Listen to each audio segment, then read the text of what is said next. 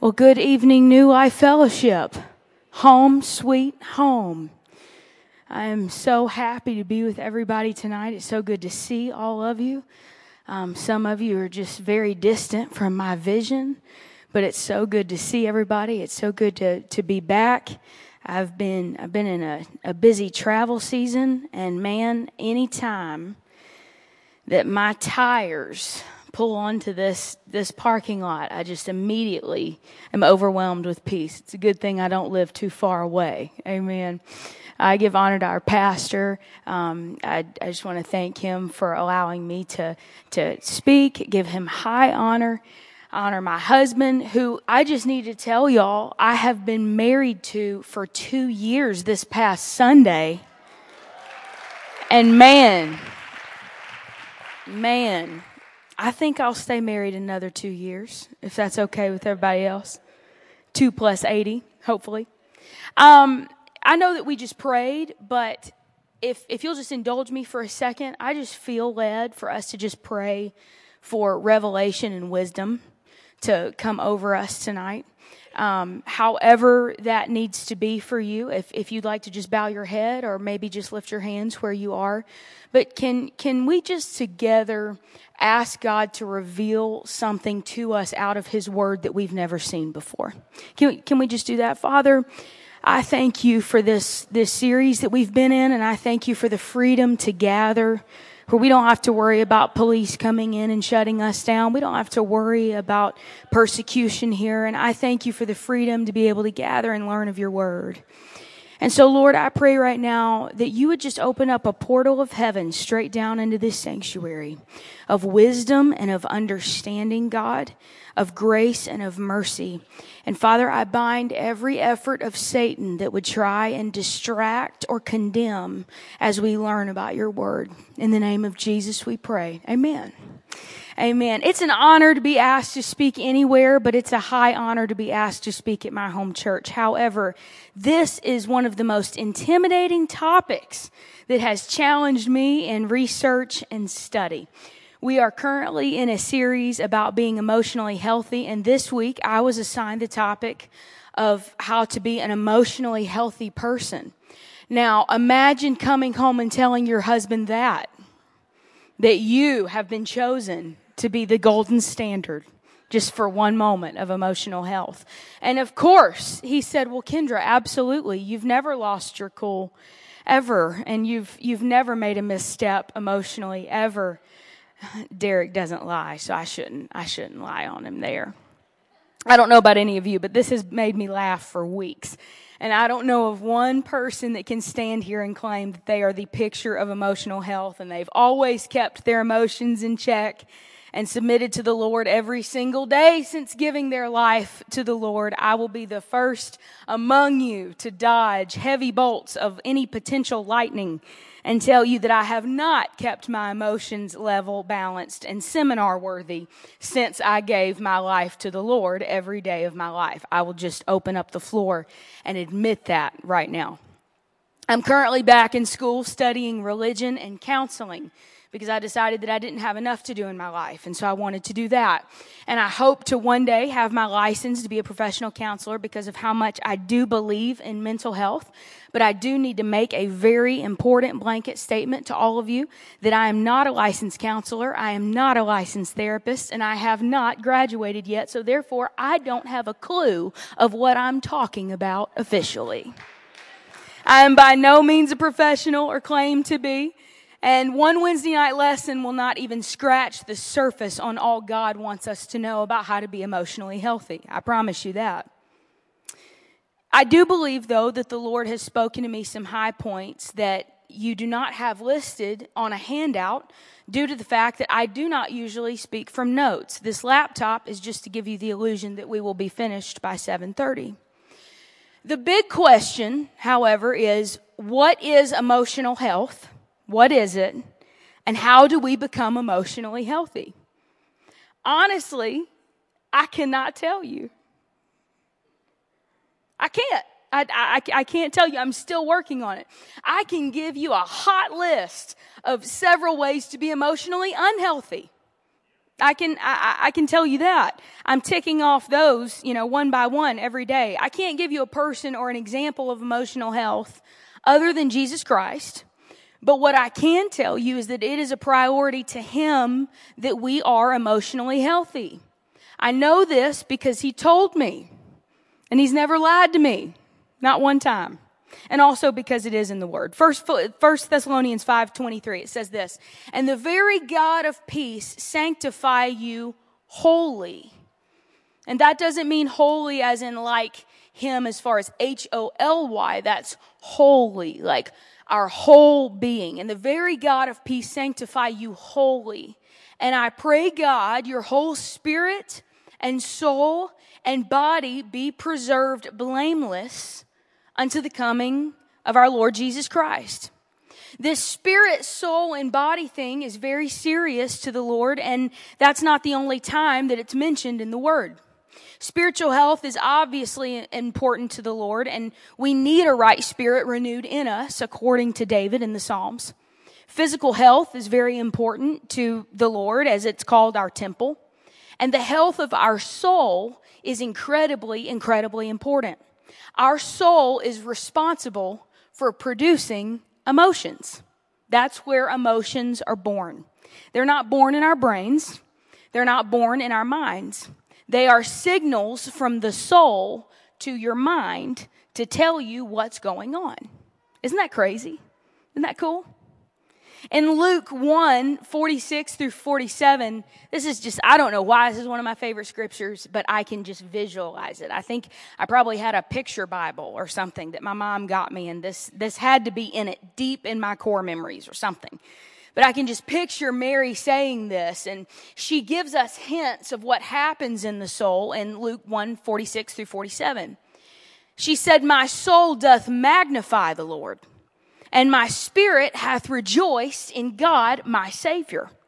Our souls are magnifying glasses of affection. That's what our souls are. It's incredibly important. The, um, the emotions, however, are the signals that our soul sends to our brains that send messages to our eyes. Now, I know that I just got so deep and scientific. I'm going to say that one more time and then I'll give you an example. Our souls are magnifying glasses of affection. And emotions are the signals that our soul sends to our brain and then sends messages to our eyes. Hey, you need to cry right now because this music is absolutely beautiful. Hey, you need to laugh right now because this meme that somebody just sent you is hilarious. Hey, you need to blush right now because your spouse is looking at you in a loving way. That's what's happening. Emotions are something, they're messages that are being sent to our brains of how to react. That's what produces reactions. We tend to understand and catch on quickly when our bodies are not healthy or they're very sick. We go to the doctor. There are several that are sick right now and, and we're praying for them. When we sense that our spirits, however, we just talked about our bodies, when we sense that our spirits are sick or in trouble, where do we go? Right here. We go to the altar whether that's in this building or in your bedroom or wherever your altar may be. So, what happens when our soul gets sick? What do we do? What, what do we do? Or are we even in touch with our soul enough to know if it's sick or if it's well? The only way to be in touch with our soul is through our emotions.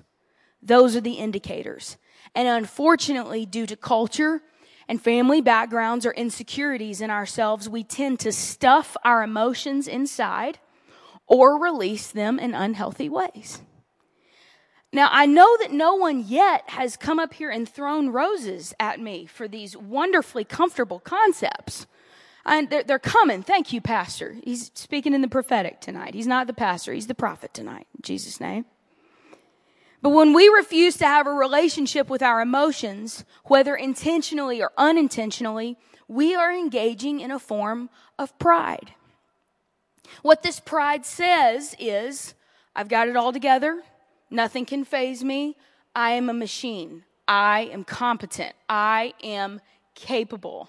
I, that, that, that's what, that's really what it is.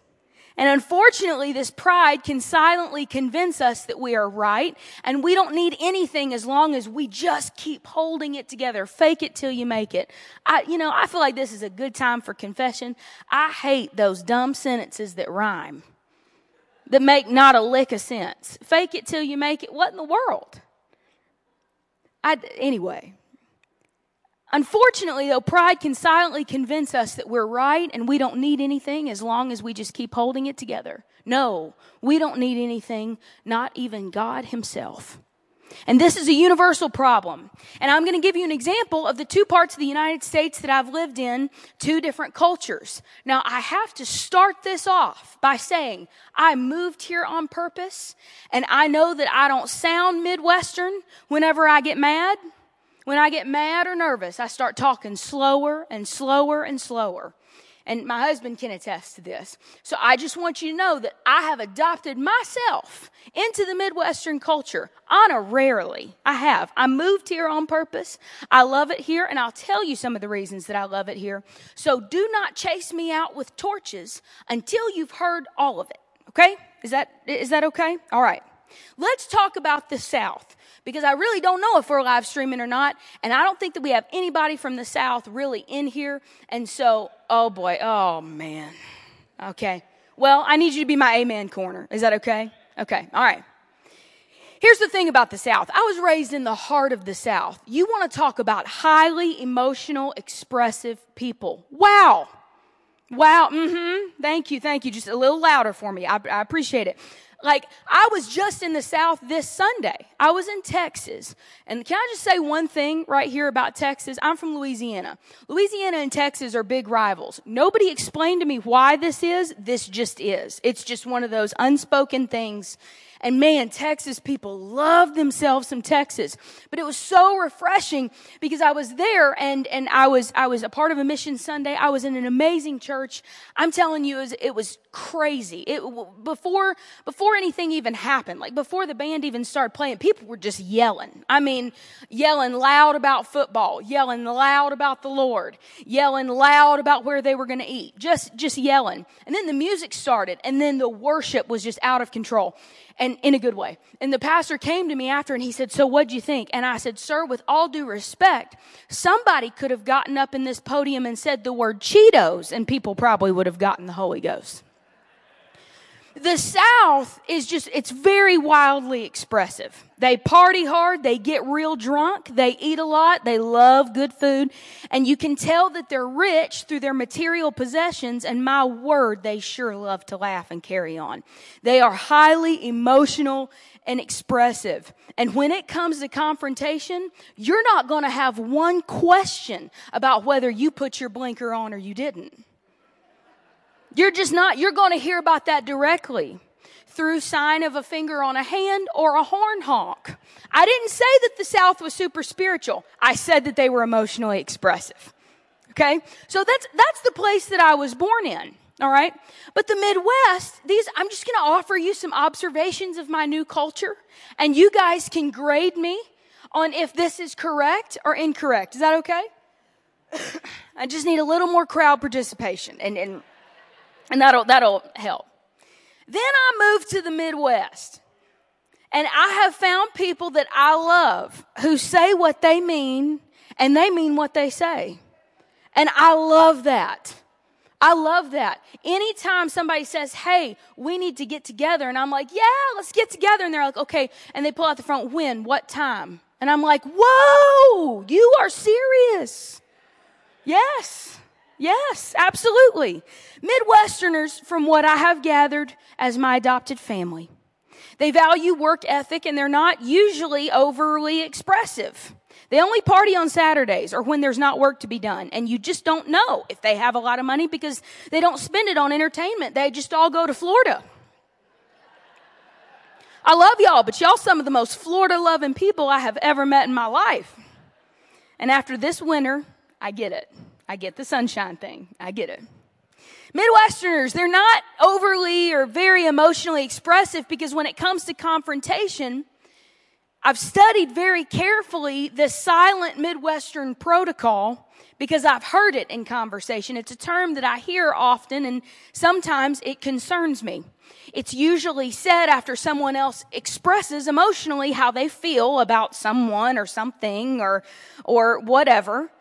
And the, this phrase that I'm hearing has, is said with such pride, and it's usually said with a hand over the heart or the chest, and they say, and I mean, I just didn't say anything. I just kept my mouth shut and nodded.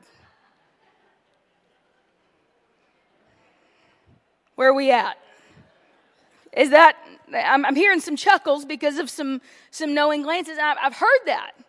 And I've heard that in some of our students sometimes. And the first couple times I looked at them and I was like, why? And they're like, what do you mean? I'm like, why, why'd you keep your mouth shut? Why? Why didn't you, why didn't you stand up for this person? Or why didn't you say, well, I just, I wanted to be the bigger person. And I, I didn't want to say anything. And here's the thing. Please don't chase me out with torches yet. It's really going to get good, I promise you. And the Lord told me that He would move and it's really going to be fine. I promise. But here's the thing. It doesn't matter if we're from the South it doesn't matter if we're from the Midwest, the East Coast, Canada, or heaven itself. We are all required to take a hard look at Matthew 18 whenever it comes to confrontation and expressing ourselves by going to someone alone if we have an issue. This isn't just about confrontation. This is a principle in being in touch enough with our emotions to clearly state a need inside of you. Are we okay? How many of you have kids? I don't have kids. This is not an announcement. Maybe one day, but whenever I was a kid, maybe some of your kids have said this, you know, mommy, mommy, I'm hurting. Well, what is it, sweetie? Where are you hurting? Everywhere. Okay? And you're like, okay, but where? And you're, you're trying to narrow down this need. Like, is your ear hurting? No. Is your stomach hurting? No. Is your foot hurting? No. Is your head hurting? No. Well, where are you hurting? Everywhere. When I was a child, I spake as a child. Okay. But whenever I grew up in the kingdom of God, I, I put away childish things. It is very important for us in the kingdom of God, if we are going to be emotionally healthy, to know how to talk and to clearly communicate our own needs that come from our souls. Kendra, these are just opinions. I don't know if that's biblical. Well, it is. Uh, Hebrews 4, 15 through 16, it says something that we should really take a second look at. It says, For we have not an high priest which cannot be touched with the feeling of our infirmities, but was in all points tempted like as we are, yet without sin. That's key. Let us therefore come boldly unto the throne of grace that we may obtain mercy and find grace to help in time of need. Being bold and clear with yourself and clear with your need is very biblical. Why? To obtain mercy. I don't know one person in this room, myself chief among you, that does not need mercy daily. Daily. The issue is that we as Americans are absolutely spent glorifying busyness and success that we are not in tune enough with our own soul in order to be emotionally healthy. So how do we feed our soul? Sabbath. Sabbath. That's how we feed our soul. And Sabbath, I hate to I hate to be the bearer of bad news today, but I'm on a roll already. Sabbath does not mean Sunday. Sabbath means stop. Sabbath does not mean Sunday. Sabbath means stop. Honoring the Sabbath is a commandment that we really think we've got nailed down. But in all actuality, a lot of us, myself included, until recently had no clue about. I just thought that it was coming to church for an hour and a half on Sunday, and I was really honoring the Sabbath. But Sabbath means stop. I was in Israel um, just a couple of weeks ago. And one of my favorite questions to ask some of the um, Hebrew cab drivers and and um, some of the some of the people, the, the Israelis that celebrated Sabbath, I said, "How was your Sabbath?" I was actually there for two Sabbaths. And uh, they said, "Oh, it was so wonderful." And I said, "Well, what did you what did you like about it?" Because what happens over there, time stops. All work stops. Everything stops for 24 hours. And for those of you that have been, you know, because that's how they honor the law of the Lord. And so everything stops. We're, we're not allowed to take pictures in certain places because they think that pushing the button on your phone is work. That's, that constitutes working. Um, there's some elevators that are special that don't constitute having to push a button to, in order to get into that elevator because that, that implies work. And instead of um, scrambling eggs for breakfast, they only do boiled eggs the night before because they'll keep. I mean, this Sabbath takes some serious intention, and that could be an entire series that I'm not going to go off on. But I will tell you that it was very moving to talk to some of these older men and, and some of these older women. I said, how was your Sabbath? How did you like it? And they said, oh, I love it because, because I look forward to it. It's time, it's time for me to just, to just stop the, the resting. I love being with my family, the connection to God, they would say with a smile. I don't endorse every view of this book, so please do not email your complaints to Pastor. In fact, I don't know if you knew this, but 2023 is the year that we don't email our complaints to Pastor. I forgot to send that out in the memo. He didn't ask me to say this. I just, I just decided to say it. Maybe in 2024 you can resume your complaints, but 2023 we're taking a Sabbath from complaints. So don't complain to him if you do not agree with this book, because I don't endorse every single um, doctrine or doctrinal view in it. But if you would like a wonderful book on Sabbath. It's The Ruthless Elimination of Hurry by John Mark Comer. It's going to be an orange book with a line through the word hurry, and it's really wonderful. Our souls need rest and balance so that our emotions can be balanced. I know I might have lost several people in here that claim, well, I'm just not an emotional person, and this lesson is really for that woman sitting on the other side of the church. I, I understand that. I will gently but firmly say every person in this room was made to be an emotional person because you were made in the image of Jesus Christ, and he experienced the full range of emotion. He did. You may say you're not emotional. But the truth is that there has been probably trauma that's built up early in your life that's compounded and clouded your emotions because you may be afraid of what you find down there whenever you sit still enough to listen. I'll ease up on that for a second and give some proof of how Jesus was fully God, fully man, and fully emotional. I did not give uh, media these scriptures just because we're just going to fly through them very quickly. Um, so if you're writing down notes, if you're taking notes, I'll just give you some of these references. Jesus grieved. In John 11, 35, it's the shortest verse in the Bible, and it says, Jesus wept. Jesus was no stranger to grief. He allowed himself to feel emotions. I just want to pause and encourage you. If, if no one has ever said this in your life, or if you've never heard anybody say this, I just tag me, and I'm it tonight. I encourage you, if there's been a death of a person or a dream, or a job or a part of your life that you may have felt like you had to grow up really fast to get over, I encourage you to grieve that. I encourage you to grieve that. Jesus did. He did. He grieved because he loved. Jesus got angry, and let me tell y'all something. There is nothing better to me than a good old Pharisee rebuke. I'm telling you, I get lost. I have to read that chapter over and over and over. Matthew 23 is just, it is just beautiful. I'm telling you, Jesus goes all the way off on Pharisees. He gets so angry. He talks about all of these, all of these things that they've made and into, into religion that is actually tradition. It's, it's wonderful. But he got angry. He did. Does that give us license to be angry and sin? No. We'll get into that in a second. Jesus felt disgust. He felt disgust. John 2, 13 through 17, Jesus walks through the, through the temple and sees all of the injustice and all of the poor that's being oppressed in the name of, of God and of sacrifice. And he throws over tables. Again, again, this is not um, permission for you to go around overthrowing tables. Um, this is permission, though, to feel emotions of disgust. What about some good emotions, Kendra? I'm so glad you asked. Compassion. Jesus was moved with compassion. Three times in Matthew was he moved with compassion. In Matthew 9, 36, in Matthew 14, 14, and in Matthew 18 and 27. He was moved with compassion. And I just, I just want to say this. This is, this is totally a rabbit trail just for a quick second. I always know when healing is in the room in a church service because either the, the minister um, talking or some or, the, or or people around, you will feel a a weeping in your spirit. You will feel this, this overwhelming burden of compassion. That is a hint of the spirit that healing is in the room.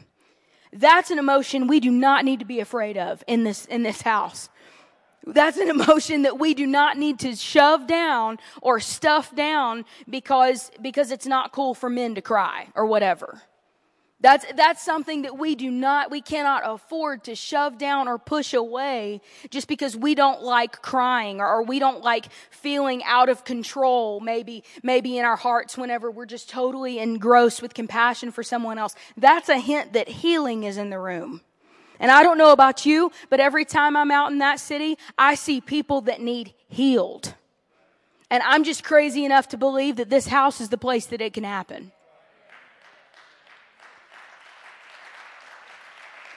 Frustration. Jesus felt frustration. And Lord, thank you, Jesus, that you felt frustration because it makes me feel a little less crazy sometimes. Matthew 17, 14 through 20, he was very frustrated with it, with his disciples whenever he was looking at them and he w- they were asking him, well, why couldn't we cast them out? Why couldn't we cast this devil out? Why couldn't we do all this stuff? And Jesus is, is just looking at him saying, guys, how long do you have to be with me in order to catch this? Jesus got frustrated. He also felt reluctance, excuse me, in agony in the garden in Luke 22 and 42. He even said to the Lord, He said, Not my will, God, but thine be done. He felt agony over, over this issue. I wouldn't tr- dare try to minimize our salvation and the cross to just an issue, but he felt agony over that. He felt reluctance to go through with that. There's a key thing here with this emotion that Jesus felt. It's okay for us to feel it, but what did he do in the end? He submitted it to God. He submitted it to God. He said, God, I don't want to do this. I don't want to do this. There are some things, I feel this in the spirit, that God is asking you to do. There's some sacrifices that God is asking this house to make. There are some, there are some things that, and some, some depths in prayer that God is asking of this church to go into. And it's going to require a lot of sacrifice and it's going to require a lot of inconvenience of our flesh and of our wants. We can feel frustrated in our flesh, but the ultimate submission is found in this verse where he says, God, not my will, but thine be done. And finally, Jesus experienced joy. In John 15 and 11, he, he's talking about things and he's, he's saying, You need to do this so that my joy will abide in you. That my joy will abide in you. Jesus had emotions, but he had boundaries around them. Everybody say boundaries. He had boundaries around them. He was not emotionally out of control. We see this in Ephesians 4 and 26 because the Bible says, Be ye angry and sin not. It is okay to be angry, but do not sin and let it overtake you. Get to the bottom of why you're feeling what you're feeling. Take time. It's okay to take time and approach your soul with curiosity. Why am I feeling this way? What in the world? Why, why am I feeling this way? I'm gonna, I'm gonna tell on myself. Um, I know that some of you may not know the side of my husband, um, but he's hilarious, and I'm gonna tell on him for just a moment. We were watching a documentary about uh, the British press in regards to Princess Diana one night of how she passed away and all of the things surrounding her death and all this stuff.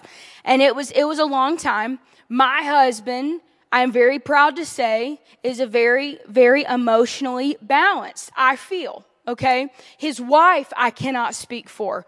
But yet, we are all subject to this display this evening. So we're watching this, and he's just emotionally very balanced. He watches it, retains the information, and he's like, wow, okay. And I get up, having personalized and ingested this entire story, Brother Barber, that still makes me mad to this day of how she passed away. And I get up and I start going into the kitchen and I don't know, I don't know, maybe we, I don't know if we're cooking or something. I go into the kitchen and I was, I was probably loudly exclaiming my distaste for whatever butter was in the refrigerator or, or why the pan wasn't heating up so fast and just why it wasn't, why, why, why all these things. And I, he's asked me something and I turned around and I snapped, not at him, at least that's what I thought, you know. And I was just like, well, it's just because, you know, and I, and I was talking about something, something that was going on in the kitchen and he looked at me so lovingly and kindly. And he said, don't be mad at me. I'm not the British press. I didn't kill her. I didn't do it, Kendra. And I busted out laughing. And I said, you are right. You are not the British press. And, and we just, we just, we started laughing. We, we started laughing. There was anger that came up inside of me because I don't know about you guys, but I've got a strong core against injustice. Ooh, ooh, uh, 2020 was a bad year for me. I have a, a strong core against injustice. What is that telling me? The, whenever I can stop and sit and think about why does that make me so angry? Nine times out of ten, I'm going to say, I'm just going to go out on a limb and say 10 times out of 10. If I can really look at my soul, like just stop and pause and look at my soul with a deep curiosity, I can pinpoint something that happened in my childhood or something that happened to somebody that I love that I still have not resolved that that wasn't right. My anger could turn into a sin once acted on. But the key is is to use these emotions as an indicator of what's really going on here. What's what's really going on here? How does God want to heal some hidden stuff inside of me? Ecclesiastes 5 and 6 says something amazing. It says, Suffer not thy mouth to cause thy flesh to sin. Look, look, y'all, I've read the Bible a lot, but today when I was reading over that, it just felt like the first time and it hurt so bad. Suffer not thy mouth to cause thy flesh to sin. We must have boundaries around our emotions. And we cannot afford to ignore or delete our emotions because then we run the risk of silencing our soul. I want my soul to be able to magnify the Lord. Amen. I want my soul to be able to do what it was, what it was created to do, and that's to magnify the Lord. I'm going to tell a story that I, I really argued with the Lord a lot on telling, but, I, but I'm going to tell this story. Um, in November of last year, I started, I started having a lot of pain in my body, like a lot, a lot of pain in my body. And I didn't know, I didn't know what was going on. Um, I'm 32 years old. I felt a lot older than that. Like I was joking with my friends about like, yeah, man, you know, I gotta put like, I gotta put out on my back, like, you know, all the time. And they're like, Kendra, that's not, like, that's not a thing. Like we take Advil, but that's, that's not a thing. And I'm like, oh, yeah, it's fine. It's fine. And, and then I started noticing that whenever I was talking to people or whenever I was standing up for a long time, I was, I was doing this number and my feet were hurting and my legs were hurting and and the, I, I, was having a lot of trouble standing and I was shifting my weight a whole a whole lot and I just noticed that my back was was hurting so bad and I was like man what in the world is the deal? And I got through I got through Christmas. It was it was a bit of a marathon but I was I was indoors a lot because I had this we have this chair in our house that really helped and I was just moving I was aching I was taking a lot of aspirin and I just, I, I told Derek, I was like, something's not right.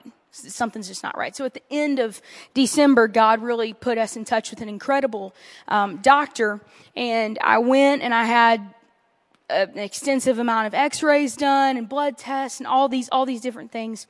And um, they said, you know, after the first of the year, just come back. We'll have your results. We'll talk about it and we'll make a plan. And so I said, okay. So uh, I think it was like the second day of January, maybe. I go back in and they start reading my scans, and I notice that they take me into a room. There's this whole team of doctors there, and um, they introduce themselves one by one, and they have me sitting on this on this examination bench, and they point up to the screen screen with all these X-rays, and um, they said, "Do you, can you put a maybe just a dot like on where you think your heart should be?" And I was like, I don't think this is going well. You know, like it just like context clues tell me this is not going well. And so, so, uh, I'm like, there, you know, I, I don't know. And they move my hand about I don't know, what felt like like six inches down. And they said, Your heart has been shoved into your stomach. And I was like, I don't feel like that's where it should be. you know, I, I didn't do medical. I'm, I'm a missionary, okay? And, uh, in order to be a missionary, you just have to have a lot of faith, not a lot of education. And I didn't, I just felt like that was not quite where it was supposed to be.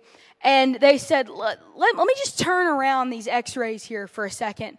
And they turned my x-rays around and my back had curved so bad and I knew and I, I just interrupted him. I was like, listen, my grandma's passed away. She's with the Lord. But if she was here, she would talk to me about my posture. And I just want to apologize. And they were like, Kendra, there's no way that you were ever going to have good posture.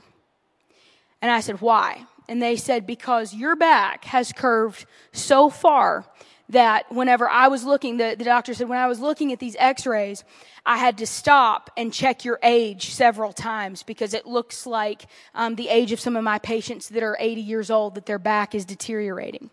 They said your, your bones, your vertebrae, all of these things, it's disintegrating and deteriorating. And what this has done is your back has curved over, that your shoulders have now, your, your whole cavity right here has started shoving your heart down into your stomach and there's an overlap. So there's no, there's, there's no telling, you know, why, why you were leaned over and why, why things happened. And I said, but it seemed like it accelerated so fast. And the man stopped, and this is when I knew he was a Jesus guy. The whole team, actually. Praise God. He said, I don't know what brought you in here, why that pain accelerated so much.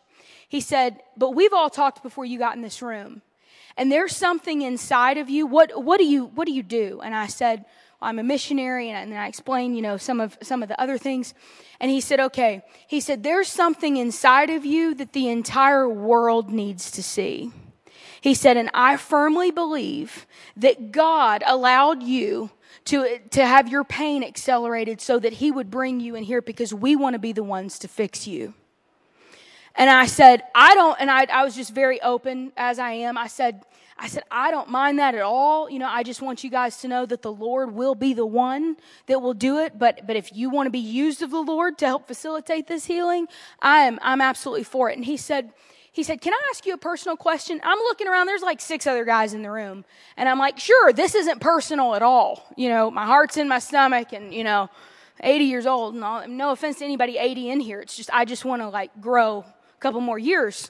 Um, he said, What has happened in your life that has made you watch your back so hard that your whole body followed your head, that you've kept your head down in order to cover and protect your heart? What has happened in your life?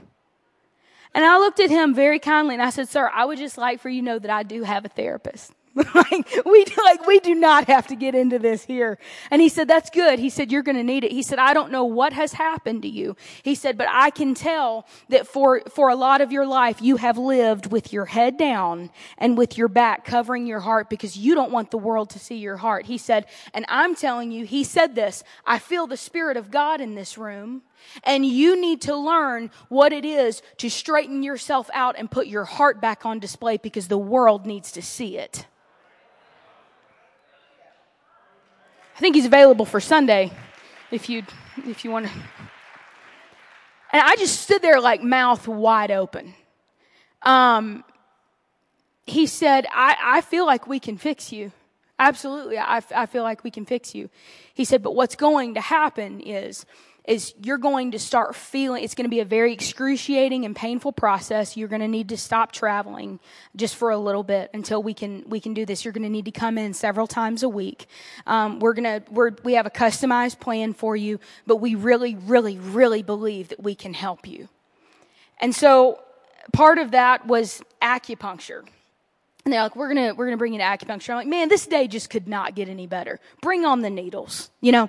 So I go back I'm laying down, and there's needles all over me, um, with no tattoo, by the way. And and I'm laying there, and I just said, God, you can heal me in an instant. You can heal me in an instant. So you tell me, do you want me to submit to this process because you want these people saved? Do you, do you want to do a miracle for, for their sake? For, uh, what, what do you want me to do? And I felt the Lord specifically tell me, submit to this process because they're going to fix you externally. I'm going to heal you internally. And I want them saved more than I want you healed, but I do want both. So I said, okay, okay, all right. So I submitted to that process, and y'all, I cannot even begin to tell you the conversations that I have had with that team. I walked in, I wasn't planning on telling all of this, but I really feel to tell this.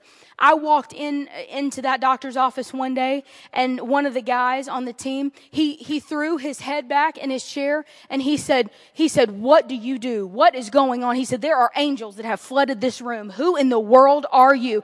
And I just walked straight through the door. I said, "That's the power of God, sir. That is that's the Holy Ghost. That's not because I'm just real beautiful. That's that's the power of God, sir. We need to talk about this for a second. Tears just streamed down his face. He said, I, I know what you're talking about. I had family in this. I, I, I know what you're talking. We still talk. I saw him, I saw him today at the doctor's office. We, we talked and we chatted. Here's why I'm telling you this. Here's why I'm telling you this. God is not done doing a work inside of my body. He's not done doing a work. I'm pumped at the work that he has done. The Lord spoke to me that He would do a massive work inside of me in Israel. I went to Israel, you would have never known a thing was wrong. We were out there, weren't we, Amanda? Eight, nine miles a day, climbing up mountains, doing all kind of stuff. You would have never known that anything was wrong. Here's what the Lord wanted to continue to do in me. He wanted to heal my emotions. He wanted me to have a time with Him where I was flat on my back in my bed, crying my eyes out, saying, God, I'm in so much pain, I can't even lift up my phone to text somebody. And the Lord spoke to me and started talking to me and saying, okay, okay, so let's talk about what has put you here. Let's, let's talk about what has put you here. Let's talk about all of that trauma, Kendra, that you have. St- to just lay hands on anybody. Thank you. You're very quick to just lay hands on anybody that needs an emotional healing. You're very quick to say, yes, yes, I can do it for them. And yes, I can do it. But whenever it's time for you to get alone, you don't think that I will do it and show up for you. My soul was sick. My soul was sick. And because I diminished the needs of my soul and I shoved down emotions and covered them with all kinds of things, covered them with, oh, I'll just, I'll just go over here. I'll just have coffee and, and encourage this person. I'll just go on this mission trip. I'll just go and do all of these things. Because that started happening within me, I started covering up a very sick soul. And whenever the soul is off, the body is off. And whenever the body is off, the spirit is off. Everything starts going, everything everything starts going out of line. So here's what I'm trying to tell you. The Lord, the God of peace, wants to sanctify you wholly holy. And the reason, the reason that he wants to do this is not really even just for you and for your family and for your legacy. It's for lost people all over this city.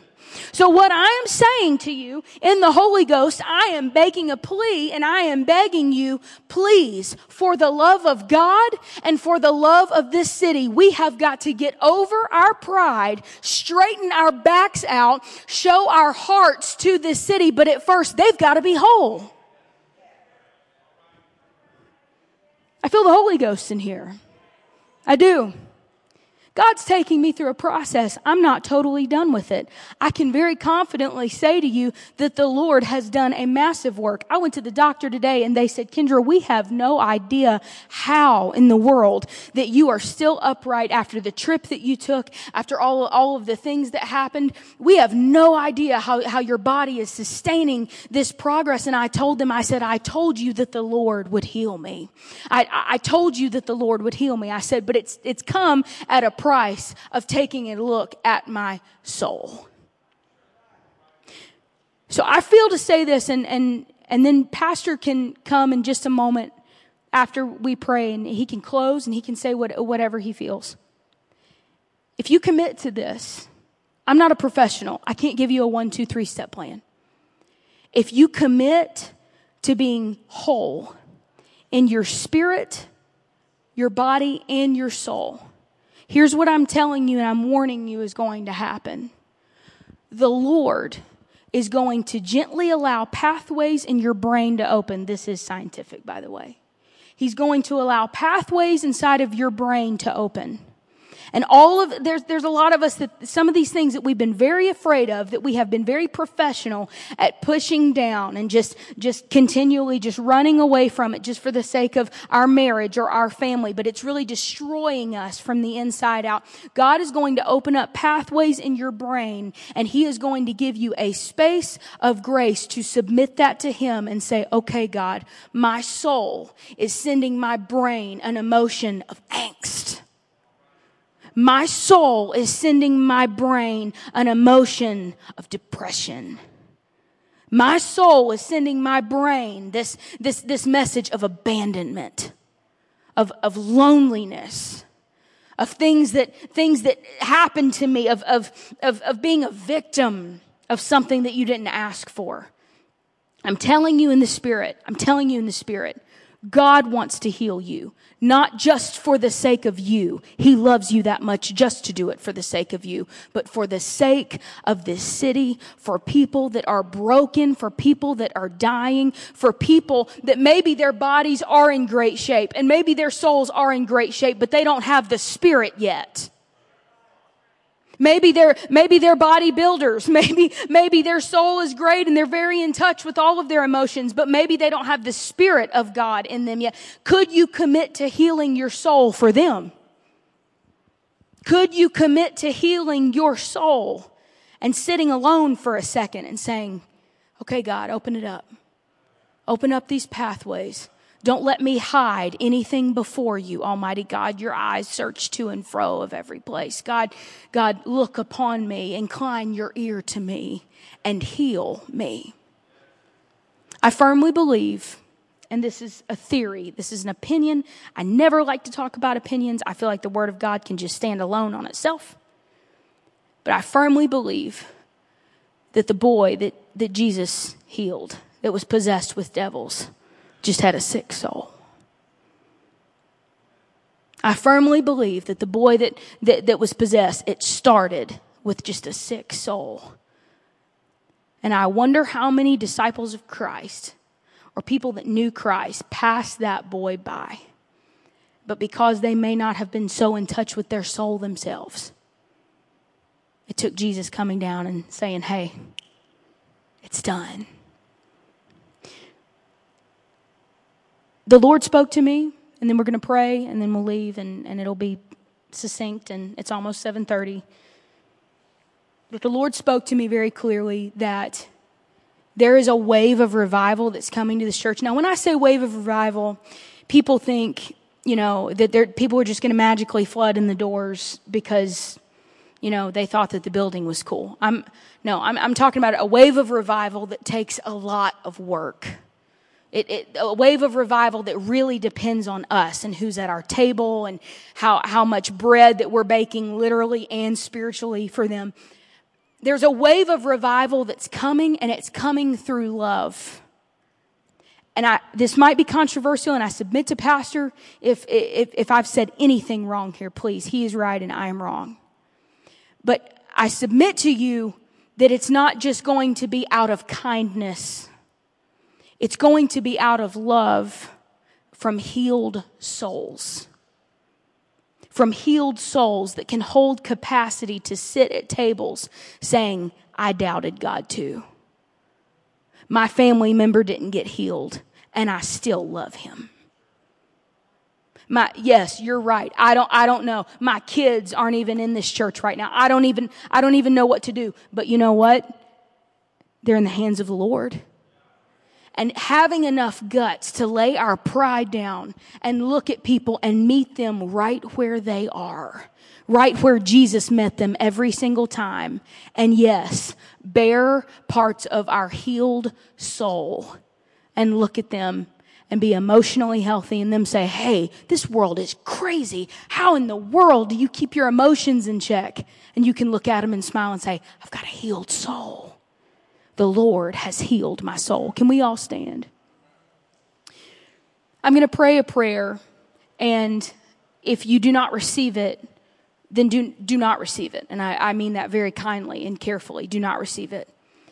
but for those that want to start a journey of healing your soul and giving pieces back to God of your heart that you have hidden just for the sake of not wanting to show any kinds of emotion. I don't know what your family's like. I don't know if your mom or your dad said, dry it up, stop crying all the time. I don't know. I don't know if, if, if it's cool in your family to cry or not. I don't know if it's cool in your family to be joyous or if people tried to put a thumb on that whenever you were younger. I don't know. What I do know about the family of God is that Jesus is not afraid of any of your emotions. He's not afraid of anything that has happened to you. He's not afraid of any of your thoughts. He's here with arms wide open. And so, what I'm going to pray is for those of you that want to commit to go on a journey of being whole in spirit, soul, and body, and emotionally healthy in this church, in our finances, in our own selves. If you want to commit to that journey, I want you to lift your hands. And I just like to just pray a blessing over us right now. Father, in the name of Jesus, God, there are people, there are your children. We've gathered tonight and we've, we've learned your word. And God, there is a journey before us of soul healing. There's a revival before us in this city, Lord, that is only going to come by love. And in order to truly love like you, God, we have to, we have to reveal every part of ourselves so that you can heal us. So, God, right now, in the name of Jesus, I pray protection. God, I speak balance, Lord, in the spirit to this congregation. Father, I speak, Lord, a steadiness to just still over uh, the spirits and the hearts that are in this room. Lord, I know that whenever we give ourselves over to processes with emotions, that we don't control or we don't get a say in what you reveal, what pathways in our brains you open up. So, God, to the ones that have been abused, to the ones that their pathways are going to open up, I speak the peace of God over them right now in the name of Jesus. Father, to the ones that have been abandoned, to the ones, Lord, that, that have experienced grief and loss beyond anything that, that even friends can comprehend, Lord.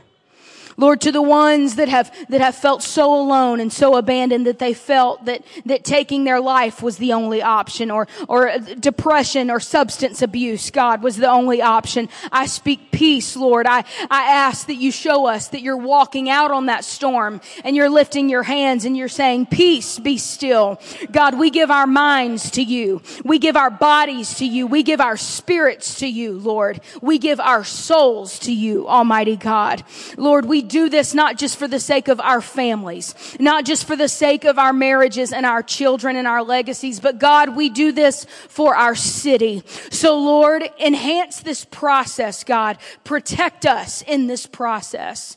And Father, restore us the joy of our salvation.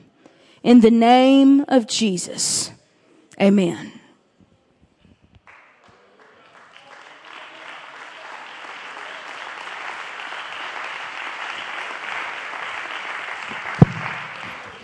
Amen. And all the people said amen. We are on a journey to um, to see God do things in our lives that may not always be external, but there is something um, inward that we need from the Lord, especially in this hour and probably every generation sought for this too, but with a myriad of, of emotional duress and and even what has happened in the last few years um, that has never occurred in the history of mankind when the world was completely shut down. Many things have been exposed in the hearts and lives of people, and not the least of which is just an alienation of friendships and community, of trust and talk and touch and and um, fellowship. And out of that has come um, great deficits in, the exposing of, of fault lines, of, a, of damaged lives. And that isolation um, has hurt and wounded many people. Our confidence is, is in the Lord. We know that Paul wrote, and be renewed in the spirit of your mind. And we believe in the baptism of the Holy Spirit, which is the new birth. It's, it's the beginning. And so you're at the start, your starting line. But there is so much more to learn after that. And I think what Sister Kendra has presented tonight is so applicable to where we are. Um, Sister Jetty said something to me a couple of years back um, as she just really made a deep, deep, and even deeper commitment with the Lord. And then her most kind and sweet husband uh, baptized in the name of Jesus. She said, My soul has been healed. I've, I've saved my soul, my soul. And so there is a confidence that comes from that. Um, so we're on a journey. It's, it may not be a fixed point or a destination, but we're all working on that. And there are different levels. Uh, we don't expect everyone to be at the same healed point because we're all dealing with history and environment and upbringing and then the cares of this life. But I will say that you're in an atmosphere where a saturation of the Holy Spirit takes place. And every time that you walk in, and whatever is said, whatever is preached, what we heard tonight, um, what we heard tonight, it helps us. It is a healing balm. It is a saturation of the Holy Ghost. It is the word that we heard tonight. I didn't, I didn't really hear very many opinions. I heard Sister Kendra speak the word tonight. And the word there's something happens with the word. The Bible says we are washed by the water of the word. Amen. And so this is a word church and we want to be emotionally healthy. So we're all going to walk that way. Amen. And whatever level you're at, whatever stage you're at, you may rise up and have a little dip, but you're going to keep coming back here and the Holy Ghost is going to keep washing you and the Word's going to keep washing you and God's going to keep doing the work in your life. Amen. Amen. This is so good. I'm so grateful. I'm so thankful. Amen. Thank you, Jesus, for your word. And everybody said in Jesus' name, Amen.